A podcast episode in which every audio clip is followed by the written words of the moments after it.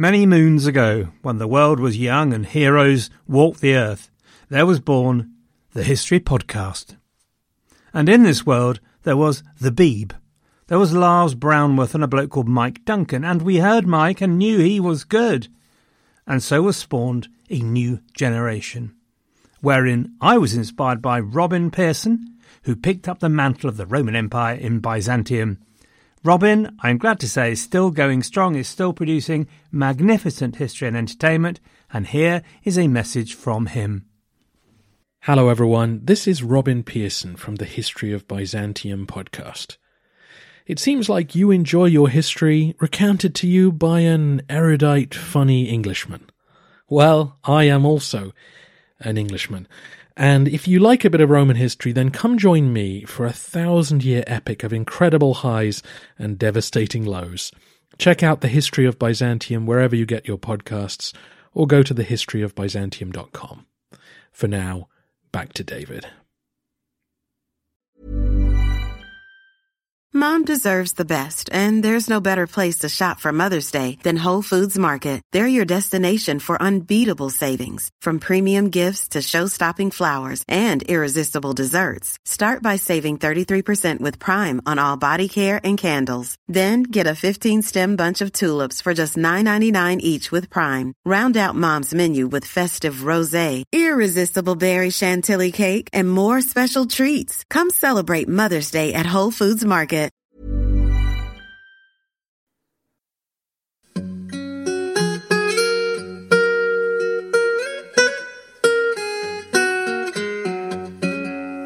Hello, everyone, and welcome to the History of England, episode 111 Poitiers.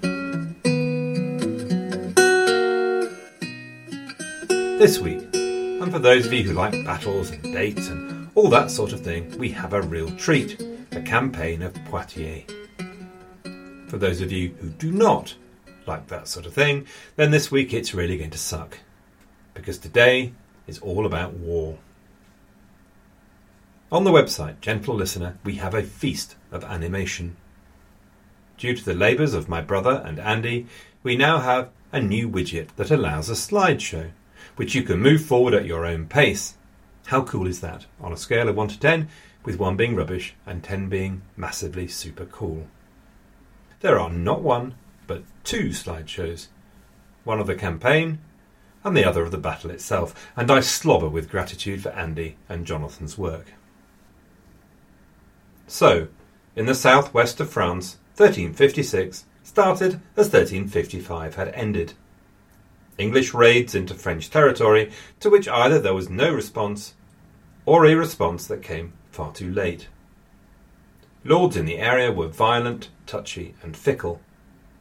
Seeing French impotence, many brought their allegiance to the Black Prince, brought their castles and land, and became violent, touchy, and fickle on the English side. Poor old John was suffering. Through the back end of 1355, he was forced to make concession after concession to get himself any tax revenue at all to pay an army for the following year. All around him was the muttering of men who saw the liberties the English were taking with his kingdom. Charles of Navarre, though formally reconciled, was a constant source of opposition, even to the point of planning a coup with the royal heir, the Dauphin. John rumbled a first plan, only to find another had been hatched, and so he decided enough was enough, and that he should act.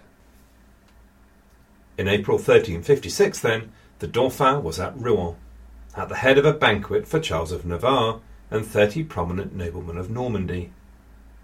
In the middle of the meal, King John entered by a side door, unannounced. He was wearing a battle helmet and full armour under his clothes, and was followed by his brother the Duke of Orleans, his son the Count of Anjou, and Marshal Oudrem. As they moved to the centre of the hall, the Marshal drew his sword and shouted, Anyone who moves shall die, provoking an outburst of stillness.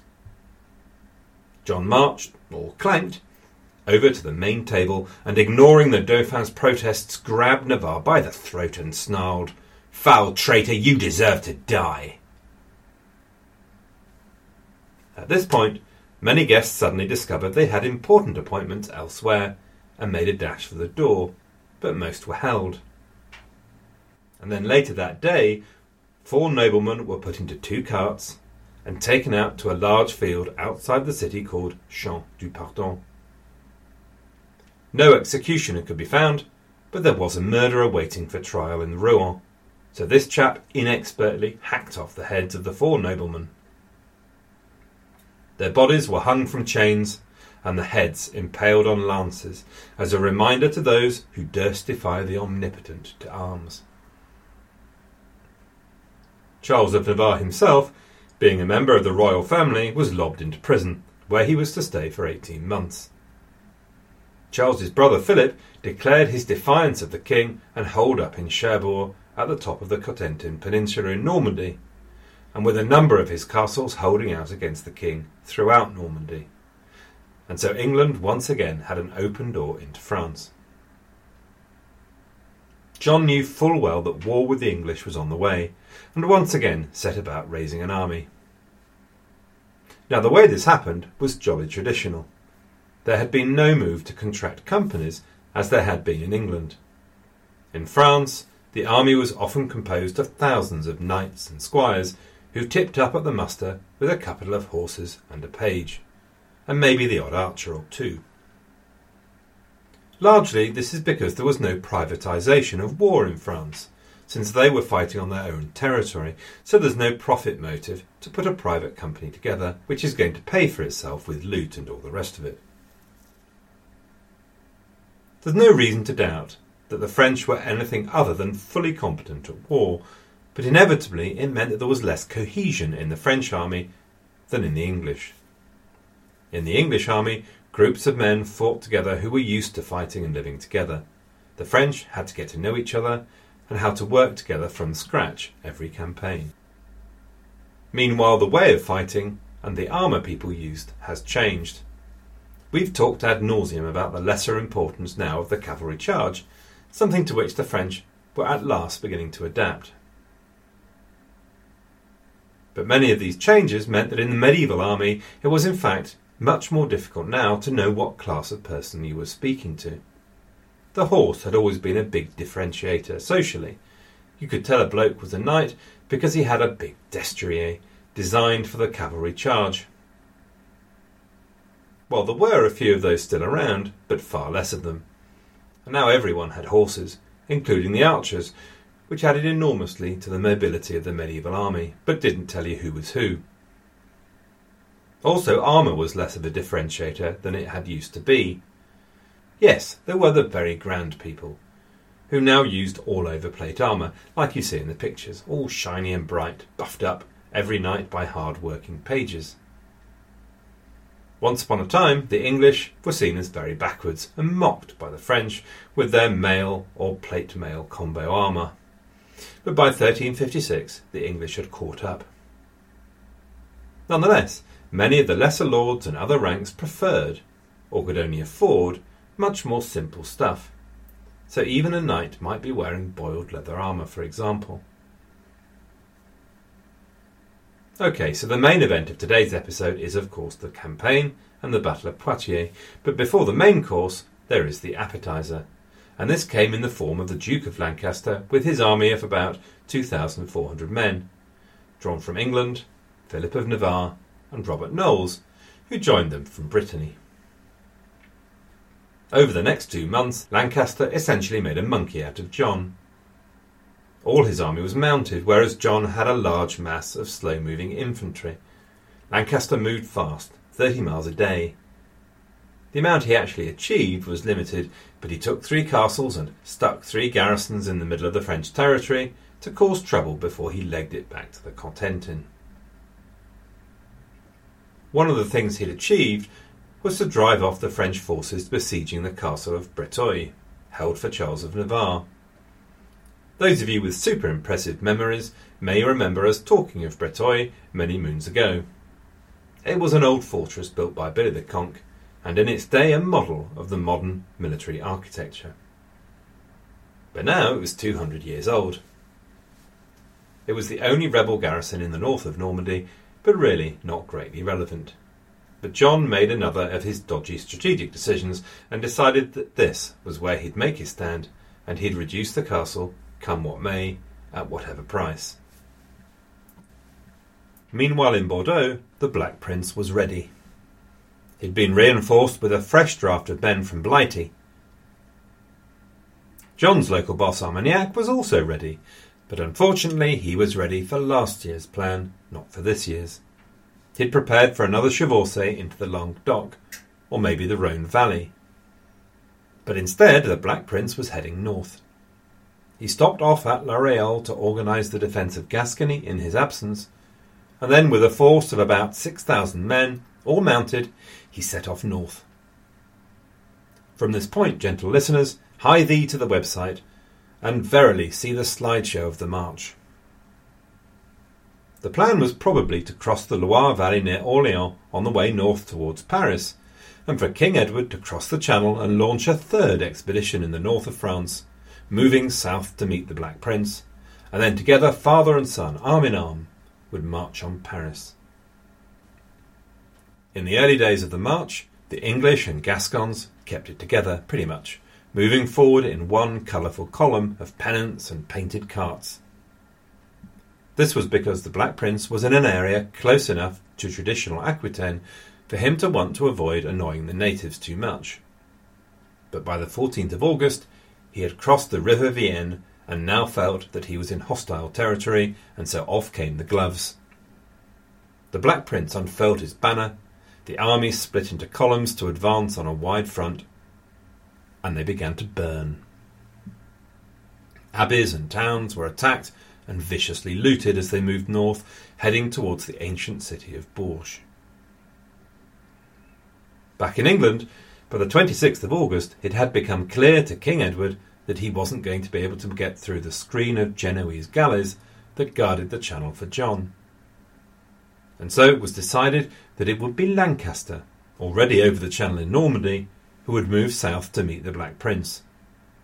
And near the end of August, Lancaster sent a letter saying to the prince he'd meet him near Tours on the Loire.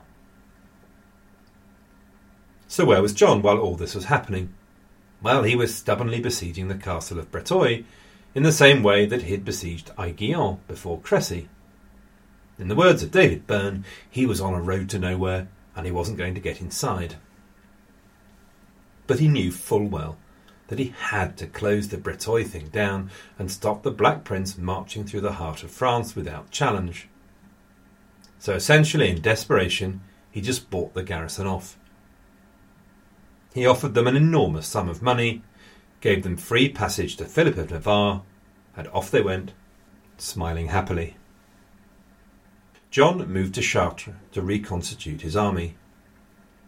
His first instruction was to order the Count of Poitiers to hold the line of the Loire against the Black Prince, reinforcing once again just what an obstacle rivers were in days medieval. His second instruction was to disband the larger part of his army. He did what? Now, you will not be surprised to know that John received something of an ear bashing from the chroniclers for this particular instruction, which, true enough, does seem slightly contrary. You need an army, so you go and disband one. But in point of fact, it was the urban infantry that John discarded. They were just no good to him on this campaign. He had to match the Black Prince's mobility, as Lancaster had just showed him. At this point, incidentally, William Douglas turned up with his 200 men from Scotland, ready to join anyone who was sticking it to the English. Meanwhile, the flying columns of the Black Prince were wasting the countryside closer and closer to the Loire Valley. The Captal de Buch sacked the town of Vierzon. Chandos and Audley made a dash for the Loire, but couldn't find a crossing that was open. John was still struggling. He was still at Chartres. Since he was struggling to get things together, two of his captains decided to delay the Black Prince. They took a small but significant force to the town of Romorantin. As it happens, they made this decision too late to mount an effective defence, but they did hold the Black Prince up for five days. Despite this, on the 7th of September, the Black Prince was on the Loire outside the town of Tours. He'd arrived, ready for his rendezvous, but where was Lancaster? Clearly he was still somewhere to the north of the river.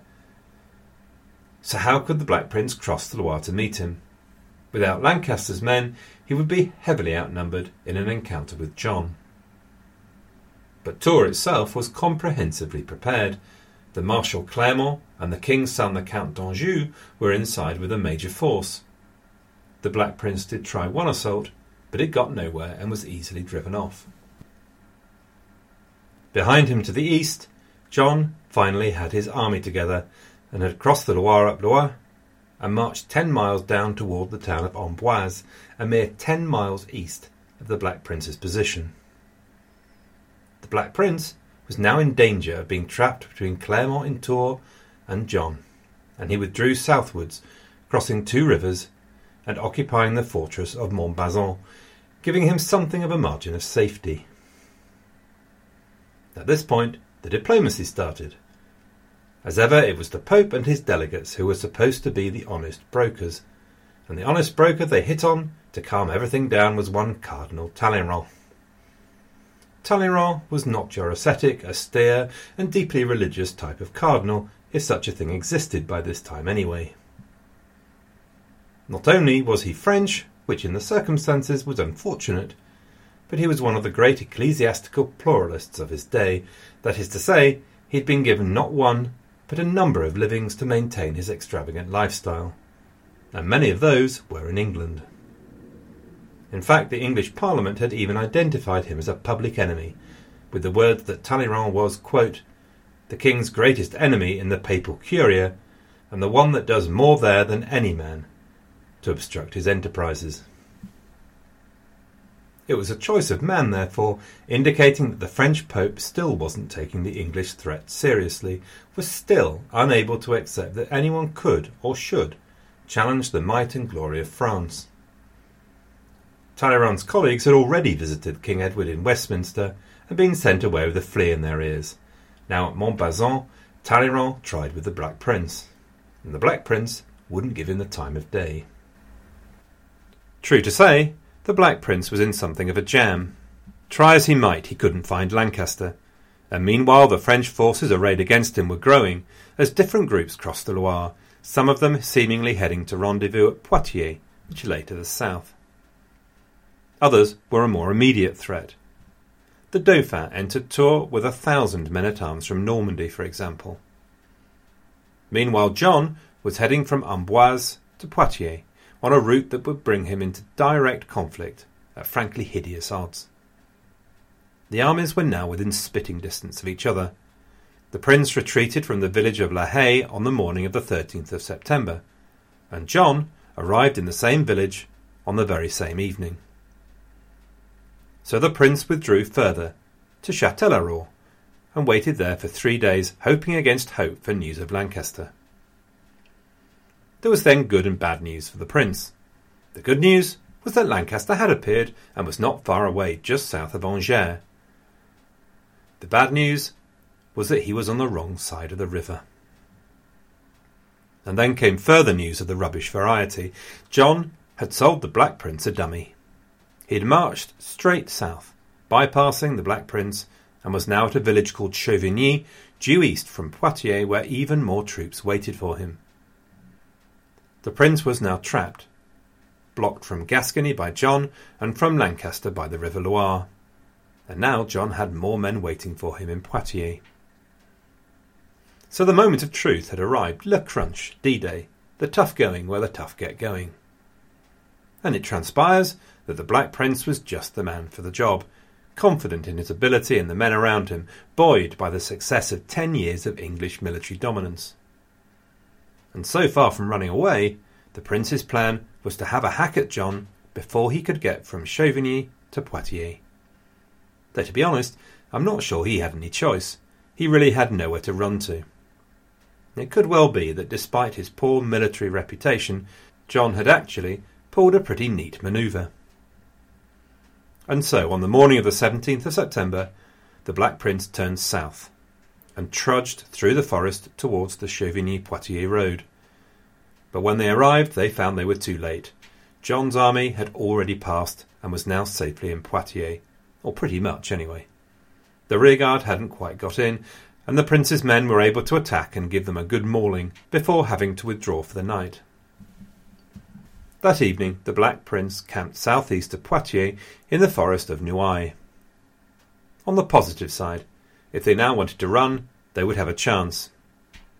It would be challenging to stay in front of John, what with all their carts full of loot and all, but they could run. And the English were now desperately short of provisions and poorly equipped for a game of cat and mouse. They really needed time to be able to forage. But while running for home might seem attractive, the Black Prince hadn't come this far to run away. And if you think about it, how would it have looked if he had? He'd done a bit of plundering, but nothing on the scale of the previous year. He'd failed to hook up with Lancaster, failed to mount any real credible threat to John's safety. No, if he was going to get anything out of this campaign, he had to take the fight to John. So on the morning of the 18th of September, he moved north out of the forest towards Poitiers and the enemy. John, meanwhile, had the same troubles that had beset Philip before Crécy. The English had tweaked his nipples, or the collective French nipples, once too often for him to back out now. The great Chevauchée, Lancaster's wandering around Normandy, the defeats in Brittany. And so when the Black Prince came to the edge of the forest, he found John and his army drawn up in the plains south of Poitiers waiting for him. It's clear that the Black Prince was heavily outnumbered. The lowest estimate of John's numbers were 11,000, which for equity's sake I have used.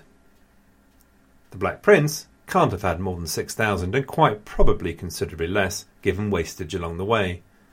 But many estimates make John's army north of 20,000 and even 30,000 men. Looking at the numbers and the poor odds against him, the prince set about establishing himself in as best a position as possible. And I am now going to suggest that you hie to the second animated slideshow on the website, although you might want to leave it until after you've listened to the podcast. After all, we don't want any plot spoilers now, do we? The prince created a pretty strong defensive position.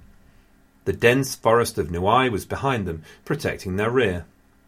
On the left was the Moisson, a stream surrounded by a marsh. And in front of them, at the top of a small rise, was a hedge so the archers took their traditional places on the flanks. And on the right, since it was devoid of natural defences, they dug a deep trench in front of them. On the left, Oxford commanded the archers, Warwick the men at arms. On the right and centre, Salisbury was in charge. And a small reserve was kept at the back, commanded by the prince himself. And then they waited. Ryan Reynolds here from Mint Mobile. With the price of just about everything going up during inflation, we thought we'd bring our prices down. So to help us, we brought in a reverse auctioneer, which is apparently a thing. Mint Mobile unlimited premium wireless. Ready to get 30, 30, bit to get 30, bit to get 20, 20, 20, bit to get 20, 20, bit to get 15, 15, 15, 15 just 15 bucks a month. So, Give it a try at mintmobile.com/switch. slash $45 up front for 3 months plus taxes and fees. Promo rate for new customers for limited time. Unlimited more than 40 gigabytes per month slows. Full terms at mintmobile.com.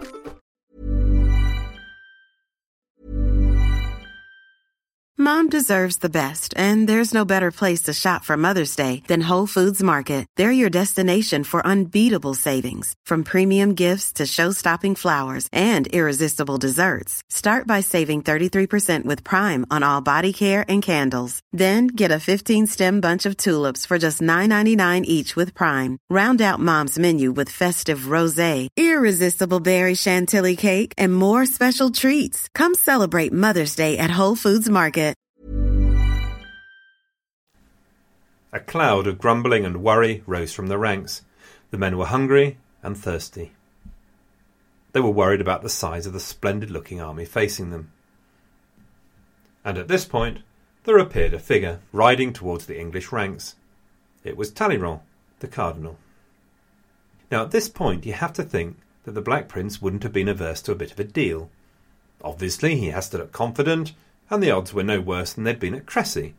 But hey, he would scarcely have been human if he wasn't a bit worried. And meanwhile, Talleyrand was basically suggesting to him that if he didn't come to an arrangement, he was toast. And so the deliberations dragged on all day, to and fro, envoys moving from the French to the English lines, and all of this played into French hands. The English were starving. If they stayed on this hillside much longer, all the French would need to do was go and have a funeral in the morning. But the terms on offer were humiliating repayment of all the damage from the campaign, and unconditional surrender of the prince and three quarters of his army. John basically also thought the English were toast, so why bother let the guy wriggle off the hook? Just after dawn on the following day, the 19th of September, Talleyrand appeared for the last time, and left with the prince's defiance ringing in his ears, empty handed. He headed off for Poitiers. His entourage, meanwhile, turned right and went to join the French army, which did nothing for English views of the impartiality of the Church. John's army was in three divisions.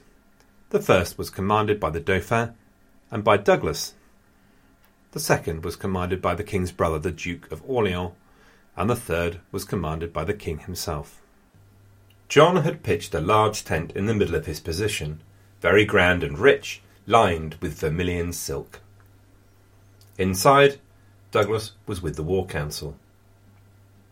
Now look, King, he said. Ever since we stuffed the English at Bannockburn, they've fought on foot. Now it's time for you to do the same. Meanwhile, another chap suggested, Hey, look, the English are starving. Why not just wait? Wait for them to starve. Marshal Clermont liked this idea a lot. Then there's a rather nice exchange of insults with Marshal Oudrihem telling him he's a big girl's blouse, and Clermont replying that when it actually came to action, Oudrihem would be so far behind that his horse would be lucky so much as to be able to see Clermont's horse's backside. And so the debate went to and fro, but John agreed with Douglas. At last, the French had learned that throwing a load of horses at a defensive line with archers was a recipe for disaster but not learned that waiting was often the best approach. The Dauphin and a chap called Bertrand du Guesclin would apply that lesson in the next decade. And so the plan was hatched to have a small corps of cavalry who would attack and break up the archers on the flanks, while in the centre dismounted men at arms attacked the English line. Meanwhile, over on the English line, publicly the Black Prince was confidently preparing for battle. Mass had been said. The Black Prince had gone through the tradition of making up new knights just before the battle. He'd made his speech to the men. But secretly, he and his council had decided to run away. They could not be sure the French would attack that day. The men were tired, hungry, and thirsty. They had to move or die. Behind them, to the left, was a ford over the little stream, the Moisson. And already Warwick was taking his men towards it, and the English were going to try and manoeuvre in the face of the enemy and slip away. Back to the French camp. Now the French were positioned over the back of a low ridge, and were therefore pretty much invisible to the English. The French marshals, Clermont and Oudrihem, suddenly noticed Warwick's banners wobbling away. His corps was clearly on the move, and moving away. In a panic that they'd missed them, the mounted corps charged off. Douglas and Oudrihem charged towards Warwick's position on the left and came very near to catching him. Charge straight at the archers, said Douglas. The horses' breastplates will protect them. And this is exactly what happened. But Oxford's archers ran along the river and deeper into the marsh, so now they were protected by the marsh, and from this angle they could shoot at the side of the cavalry as they charged at Warwick's men at arms. The horses weren't so well protected there, and once again the chaos of fallen and dying horses erupted, and once again the power of the longbow against cavalry was proven. Oudrihem was captured, Douglas was badly wounded, but dragged from the field back to the French camp by his companions. On the other wing, the only way to the archers was through the gaps in the hedge. Many of the French knights were felled by arrows before they arrived, some got through. Salisbury's men at arms moved to cover the gap and were into a bloody melee. The French shouted Montjoie, Saint Denis, the English Guienne and St George. Salisbury, quote, glowed in the warm blood which covered his sword. Suffolk shouted orders and encouragement to his archers. Behind the French cavalry, the 18 year old Dauphin's line had breasted the ridge and was coming forward on foot, but now the cavalry was beaten. Clermont was dead, and the broken cavalry streamed back from the line. Whether or not the English archers managed to retrieve any arrows before the French men at arms arrived, we don't know. But what we do know is that whatever arrow storm was launched at the Dauphin and his division, it didn't stop them or cause damage worthy of comment. The longbow was a powerful weapon and had been part of the rise of English military superiority, but it was only part of the story. Against well prepared armoured men on foot, it had far less impact, although clearly it had some. The rest of the story came next. So, on foot, the French forced themselves through the line of hedges, and the fight was on. The prince was in the centre with his standard, shouting encouragement, surrounded by his bodyguard and war council. For two hours the two lines of men fought toe to toe, but the French were getting nowhere, and the French trumpets sounded the retreat. In reasonable order, the French fell back. The English stayed right where they were, in their comfy, well defended positions. And it raises a point that doesn't get stressed enough. In most of the many encounters we've had, a notable factor has been the ability of the English to enforce discipline. Only one man, Maurice de Berkeley, broke ranks and pursued, and he was captured, which rather proves the point. So it hadn't gone brilliantly for the French up to now, but hey, they still had two of their three divisions and considerably outnumbered the English. But then things started to go belly up. As the Dauphin's line retreated, his handlers were understandably keen to make sure he came to no harm, so instead of hurrying him back to where John stood, they rushed him off towards Poitiers. The commander of the second division, the Duke of Orleans, saw this and panicked. He had with him the young counts of Anjou and Poitiers, and clearly he either didn't fancy any more of this, or thought the Dauphin's departure was the equivalent of the school break bell. And so he and his entire division decided enough was enough, and it was time to go home, and they streamed from the field after the Dauphin. John at this time would presumably have been muttering something like, The bell doesn't dismiss you, I dismiss you. Many of his companions were hurling insults at the fleeing Duke. But as far as John was concerned, all was not lost. He had one entire division left, possibly as many as the remaining English, and they were his best men. They were fresh. The English had got to be knackered by now, and the archers out of arrows. And so he ordered an attack, and you have to say that that was butch of him. The trumpet sounded, his division moved again to the top of the ridge. The English saw another fresh division, and once again fear spread through the ranks. They couldn't know how many more were coming. The French came on, and almost all of them again made it to the English positions. At which point the Black Prince really earned his reputation. First of all, he ordered the Captal de Buch to take a small force of mounted men, maybe no more than sixty men at arms and a hundred archers, and take them all the way round the battlefield behind the French ranks. By so doing, for most of their ride, they'd be hidden from the ridge and out of sight. And then there's Froissart's reported conversation with John Chandos. Chandos turned to the Black Prince and shouted, Ride forward, sir. Victory is ours. Today you will hold God in your hand. Let us make for your adversary the King of France. That's where the real business lies. I know he's too brave to run away, so he can be ours. You just said now you would show him how well you could fight. Come on, John, come on, replied the prince. It's forward now and then he called to his standard bearer, Advance in the name of God and St. George! Stirring stuff. As the English men at arms advanced, as the Captal swung his small force behind the French, James Audley also ran amongst his men, found as many as he could spare from the line, and mounted them up. They then swung out left from the line, sweeping behind the French lines again. And then for the French, suddenly everything was chaos. John's men were on open ground, quite unprepared to be attacked by mounted men from behind, and where had these guys come from anyway? The French lines shattered. Many fled straight away. Another group gathered round the French king. Yet another was driven down to a marshy patch of land called the Champ d'Alexandre to be decimated by arrows from Oxford's archers, still there in the marshes.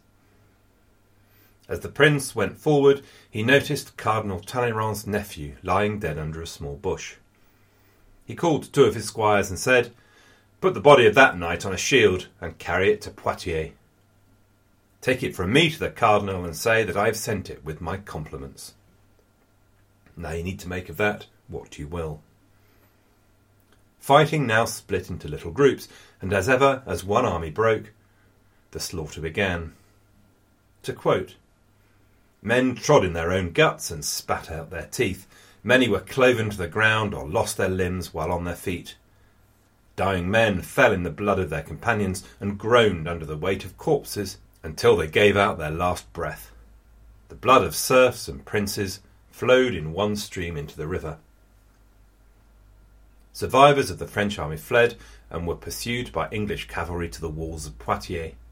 The gates of Poitiers stayed firmly shut, and the citizens watched the resulting massacre below their walls. All over the field, eager English and Gascon noblemen were making their fortunes, collecting hostages, as many as they could, in a ferment of chaos and lust for gold. There's a rather fun passage historian Jonathan Sumption uses from the account of one Count Dammartin. He called on me to surrender, and I gave him my word, so that he should protect me. He took off my bascinet and my gauntlet. Another man came and cut the strap of my sword. Then he handed me over to the keeping of a man of his, and thus he left me. But as soon as he had gone, this man abandoned me and made off. Then a Gascon came up and demanded my pledge. I answered I was already a prisoner, but I gave him my word. The poor old Count was captured by three people, in fact, before he was finally handed over to the Earl of Salisbury. Meanwhile, King John fought on, with his fourteen year old son, Philip, at his side, Philip shouting out warnings Look, father, there's one! as he was hard pressed. But eventually John surrendered, making sure that the man he surrendered to was a knight before he did so. Then, from the edge of the crowd around the king, the Earl of Warwick forced his way through the crowd, bowed before the king, and led him away. At the time, the victory was received with incredulity and disbelief. And I'd like to point out that I've taken the most conservative of estimates numbers wise. John's army was reported at the time as far bigger, and by the likes of Froissart at 60,000 men. Now, your modern historian, of course, really doesn't like hyperbole, and there's a lot of downplaying going on these days, but I'm a bloke in a shed, and I don't have to worry about that sort of thing. For me, Poitiers is far more impressive a victory than Crecy. At Crecy, Philip attacked before his army was ready. At Crecy, no one really understood the strength of the massed longbow. And at Crecy, Edward was able to watch as wave after wave of cavalry broke against the defence he'd made for that very purpose. I'm not dissing it, mind, but you know what I mean. At Poitiers, the Black Prince makes it happen. John had learned much of the lesson of Crécy. Cavalry was used selectively with a plan in mind, and the rest were dismounted. The longbow does play a vital role, but only a partial role. It's a long engagement, so the archers had run out of arrows for large parts of it. And then the Black Prince launched daring and brave counterattacks that broke a still superior force. Now, there are other reasons. The English were used to fighting together and fighting on foot. So, to make a possibly inappropriate analogy, they showed the discipline of Harold's huscarls, not the more common discipline of Harold's fyrd. The Black Prince's control over the actions of his army and the rapport he had with his commanders, Oxford, Salisbury, Audley, and the Captal, was exceptional. And look, to some degree, the measure of a victory is surely the quality of the opposition, and in the French they were fighting the best. Just like Crécy, the French came on again and again and continued to fight with superb courage and discipline. And of course, like every good commander, as Napoleon remarked, he had some luck. Like most battles, the dead of the defeated far outweighed the dead of the victors, since most get killed when formations are broken up. There were two and a half thousand French men at arms counted, but of course the big thing was the ransom bonanza coming up. 3,000 prisoners, including 14 counts, 21 barons, 1,400 belted knights. Oh, yes, and the king and his son Philip. Now, none of the English wanted to take their prisoners home as hostage and have the expense of looking after them, so the job was to get the ransom organised now and your prisoner released on parole to go and raise the money.